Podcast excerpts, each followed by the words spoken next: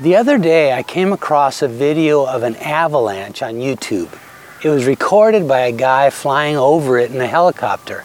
And in his voiceover, he attempted to describe the awesome beauty displayed in its unstoppable power to rearrange the landscape in its path.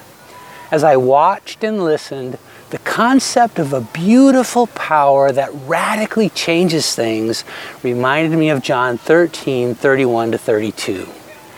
Glory is the divine word for beauty, and the Greek word translated five times in these two verses as either glorify or glorified focuses specifically on the revelation of that beauty.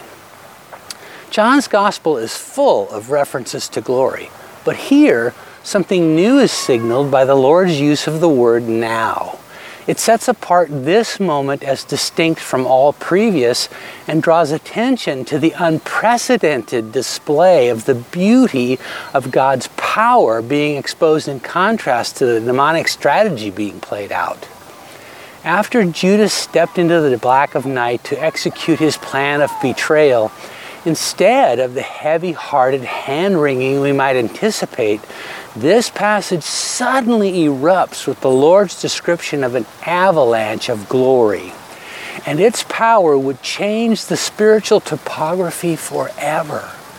The canvas may have been stained with the dark hues of Judas's treachery, but against that backdrop, the bold colors and expressive strokes revealing the forceful beauty of the love of God would be more vivid as a result. Jesus detailed the spectacular cascade of divine splendor that overwhelmed Judas's treason. He said the glorification of the Son glorified the Father, and the glory of the Father was reflected in the Son. The abandonment, false arrest, mock trial, torture, and crucifixion would not be avoided. But Satan's sinister scheme would ultimately backfire and result in the unveiling of something well, glorious.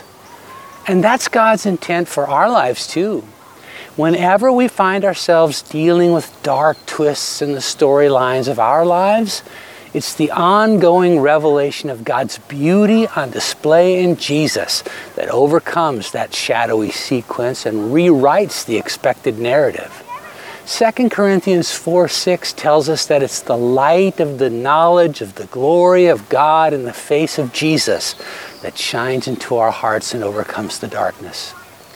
As we make our way through this not yet redeemed and sin scarred world, it's impossible to avoid those places where our paths intersect the corrosive plans of our spiritual adversary. But that terrain can be completely rearranged whenever we gaze with faith into the powerful beauty of God's love reflected in Jesus. And no matter how troubling your current circumstances might be, right now is a perfect time to do exactly that.